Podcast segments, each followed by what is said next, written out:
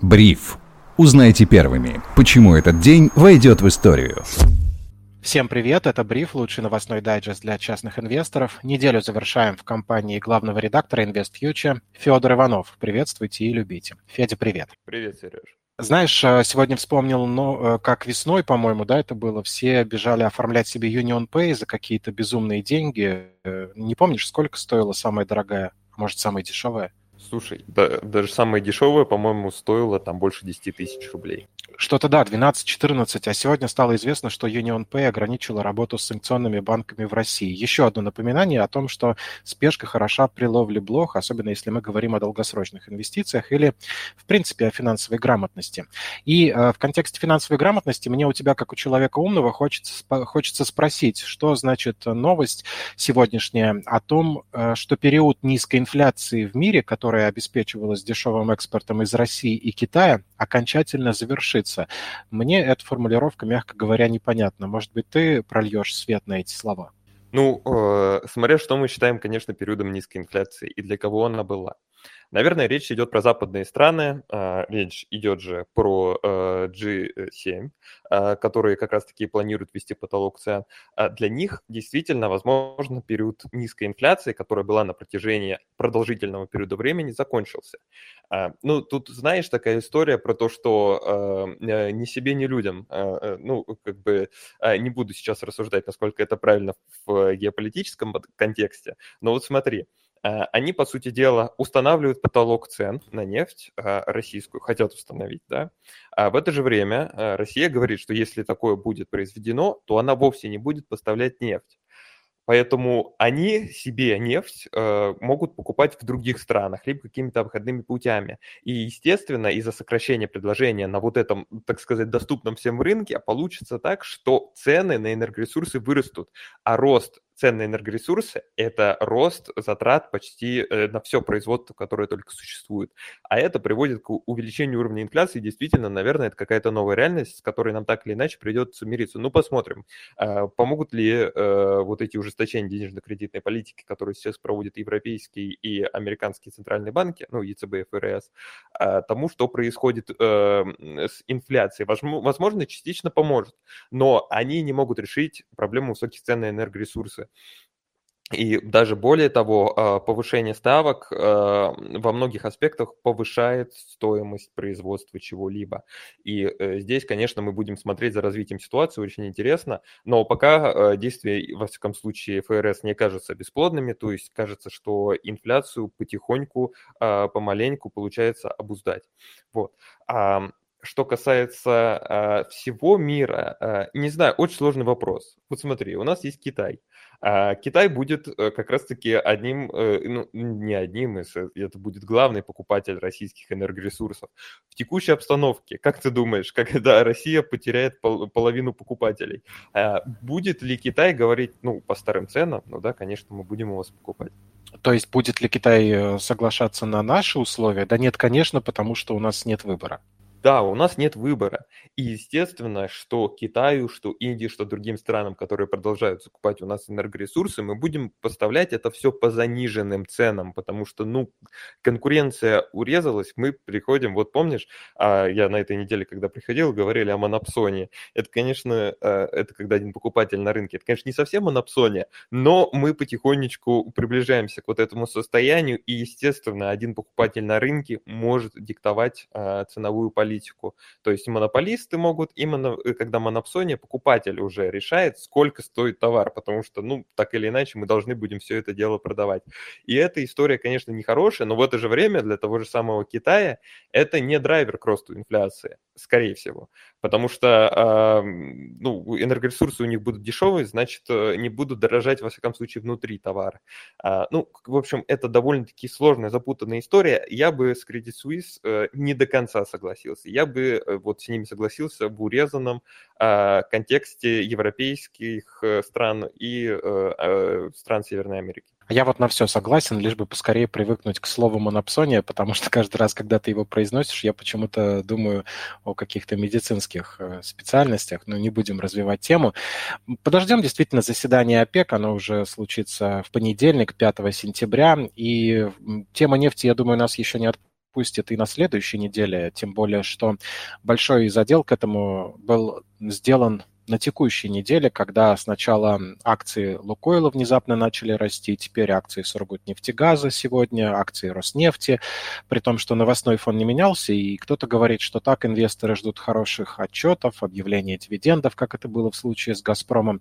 А может быть, дело все в том, что группа семи, страны Большой Семерки утвердили намерение запретить услуги по транспортировке морем российской нефти, если цена на нее будет выше определенного Западом потолка. При этом наши власти заявляют о том, что в таком случае нефть пойдет по альтернативным направлениям в страны, которые работают на рыночных условиях. Ну вот, собственно, про Китай ты только что рассказал. Я полагаю, что в свете всей вот этой уже нефтяной, не газовой войны рыночная цена на нефть может подрасти. Не это ли подогревает цены на акции российских нефтяников, или действительно рынок у нас начал вести себя примерно так, как обычно, как до геополитического обострения, и люди так закладывают в цену акций ожидания хороших отчетов. Что думаешь вообще обо всех этих неестественных скачках? Я вот, буквально заканчивая вопрос, скажу, что я прошелся по всему своему портфелю, по акциям российского рынка, посмотрел на месячный тренд и увидел, что все весь месяц росло. Все эмитенты весь месяц росли, даже вот не могу поймать какую-то просадку, чтобы, может быть, кем-то докупиться. Смотри, давай в первую очередь обозначим очень важный момент. Российский рынок сейчас максимально неликвиден. Он очень неликвиден после ухода нерезидентов, на которых приходилось половина торгов, на которых приходилось 80% фрифлоута. Естественно, рынок сейчас гораздо проще будет ходить и вверх, и вниз. Тем более, что значение капитализации у него действительно мизерное после обвала. То есть тот рост, который сейчас, это, конечно, классно, но в любом случае это история, которая в том числе связана с низкой ликвидностью. Сбербанк, фрифлоут Сбербанка на 80% принадлежал иностранным инвесторам, причем из недружественных стран, то есть, когда я говорю 80% фрифлоута, это примерно там 50% государства, значит, где-то 40% капитализации было. А у иностранцев, естественно, сейчас вся эта история, плюс, да, ты верно сказал. Про Лукойл, Роснефть, Сургутнефтегаз тут есть две основные теории, почему они растут. Я, как говорится, в щелку не подглядывал, вот, но я думаю, первый вариант – это действительно ожидание дивидендов. Пошли вот эти слухи, что вот «Газпром» заплатил, они тоже заплатят, у них высокие прибыли, у них, правда, высокие прибыли, поэтому они своих инвесторов порадуют. Возможно. Даже развивая эту идею, вот как раз-таки один из коллег говорил о том, что, возможно, таким образом они хотят доставить ликвидность на российский рынок. То есть сделать как раз-таки фондовый рынок ликвиднее, потому что инвесторы получат дивиденды и понесут их обратно. Вот. А второй вариант, который сейчас есть, это покупки инсайдерами. То есть первый вариант – это то, что все-таки просто люди его разгоняют, потому что, опять же, даже сейчас розничные инвесторы правят балом, и они могут разогнать даже крупные компании, акции крупных компаний, таких как Лукойл, там, Роснефть и так далее. Второй вариант – это то, что инсайдеры скупают, то есть, ну, конечно, тут нужно будет смотреть статистику, но вполне возможно, что действительно у нас это как-то не очень хорошо сейчас контролируется, то, что инсайдеры знают о том, что будут дивиденды, и хотят себе закупить, пока люди не узнали и не было там очередного гэпа, скачка на 25%. Вот. То есть тут два варианта, но почему-то я смутно верю, что все эти компании объявят дивиденды. Я предполагаю, что такое возможно, но я, вот, честно, я, конечно, не совет директоров этих компаний. И не баба Ванга. Но на их месте я вообще не вижу никакой причины объявлять дивиденды. Вот мы с тобой прошлый вопрос только что обсуждали. Все, ну, типа, все настолько неоднозначно со всей продажей нефти, с тем, сколько она будет стоить и так далее, что эти деньги, ну, лучше уж кубышку положите, может быть, вы на них кушать будете в следующие несколько лет. Зачем эти деньги просто брать и выплачивать акционерам? Уж простите меня, акционеры, если кто-то слушает. Я, честно, не понимаю, но, опять же, я знаю не все факторы, которые знают они, поэтому, может быть, у них будут свои причины. Делать на это ставку с плечом на всю котлету я, естественно, собственно, не рекомендую, потому что для меня эта история непрозрачна. И, кстати, про ликвидность хорошая теория, мне очень нравится, потому что действительно, если я получу дивиденды от Роснефти, от Лукойла, например, я их держу, деньги на индивидуальном инвестиционном счете и останутся, куда я их выведу. И я, естественно, на них буду что-то покупать, как-то рынок разгонять. И это вполне логично, учитывая тоже сегодняшнюю новость о том, что объем торгов иностранными бумагами, как минимум, на Санкт-Петербургской бирже за первые 9 месяцев года упал на 60%. Я думаю, что с российскими бумагами ситуация не лучше, и мера такая могла бы действительно, выплата дивидендов могла бы поддержать российский рынок в этом плане. Ну и нельзя не вспомнить о том, что Мосбиржа сообщила о начале торгов фьючерсами и опционами на иностранные акции с 6 сентября. Это тоже мера, которая выглядит несколько странной в текущий момент. Вот на твой взгляд, учитывая то, как последний кризис проявил неготовность многих людей к работе даже с традиционными инструментами, выявил то, что люди не способны переживать просадки и, в принципе, как-то справляться со своими эмоциями в кризис. Выглядит ли логичным на этом фоне открытие торгов фьючерсами, опционами? Всем ли это будет, кстати, доступно? И готовы ли российские инвесторы к встрече с такими инструментами? Вопрос, логично ли? Да, логично. Рынок так или иначе нужно развивать, и несмотря на то, что это супер опасные, супер рискованные инструменты, у которых есть еще одна проблема, о которой я позже скажу, этот рынок однозначно стоит развивать. А вот стоит ли обычному инвестору с такими инструментами работать? Нет, еще раз нет. Ну, то есть это прям вообще, розничному инвестору это тот инструмент, который не нужен.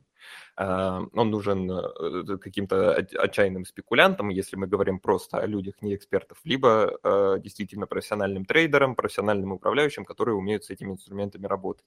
Вот. Остальное это чуть-чуть упирается в гэмблинг. Смотри, вот этот фьючерс, это действительно классно. И более того, несмотря на то, что он запустился на фонд, который на индекс Nasdaq 100, это безопасно в плане инфраструктуры, потому что это расчеты фьючерсы, на самом деле это просто циферки, это просто ставка на то, какое будет значение. Тут главное, чтобы были рыночные данные, все остальное неважно, то есть это все не привязывается к реальному активу.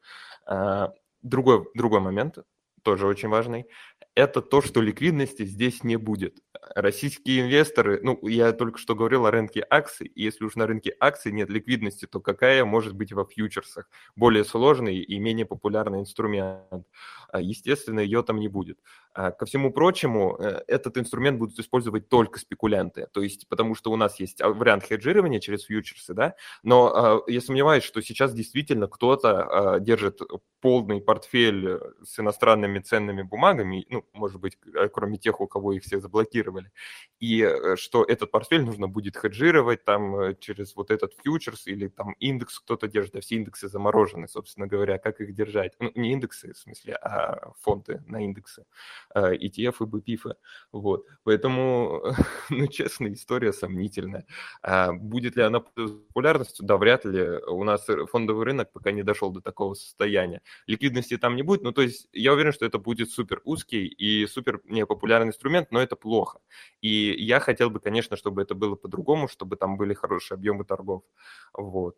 Как-то так. И, надеюсь, я на все вопросы ответил, а то я могу... Ты знаешь, что бы ты не упустил, мы всегда можем к этим темам вернуться, да я думаю, что история нам еще подкинет какие-то возможности для того, чтобы затронуть эту тему, раз уж фьючерсы становятся частью нашей жизни, и нам всем нужно с ними разбираться. Кстати, оставлю в описании подкаста ссылку на полезный вебинар по фьючерсам, который проводят наши коллеги с образовательной платформы ИВПлюс, будем вместе двигаться к нашему новому рынку, который, возможно, в ближайшем будущем будет включать что-то поинтереснее и посложнее фьючерсов. Это было 2 сентября 2022 года, пятница, а с понедельника, 5 сентября, бриф будет выходить в телеграм-канале InvestFuture. Ссылку на него я тоже оставлю в описании выпуска. Подписывайтесь заранее, чтобы с нами оставаться.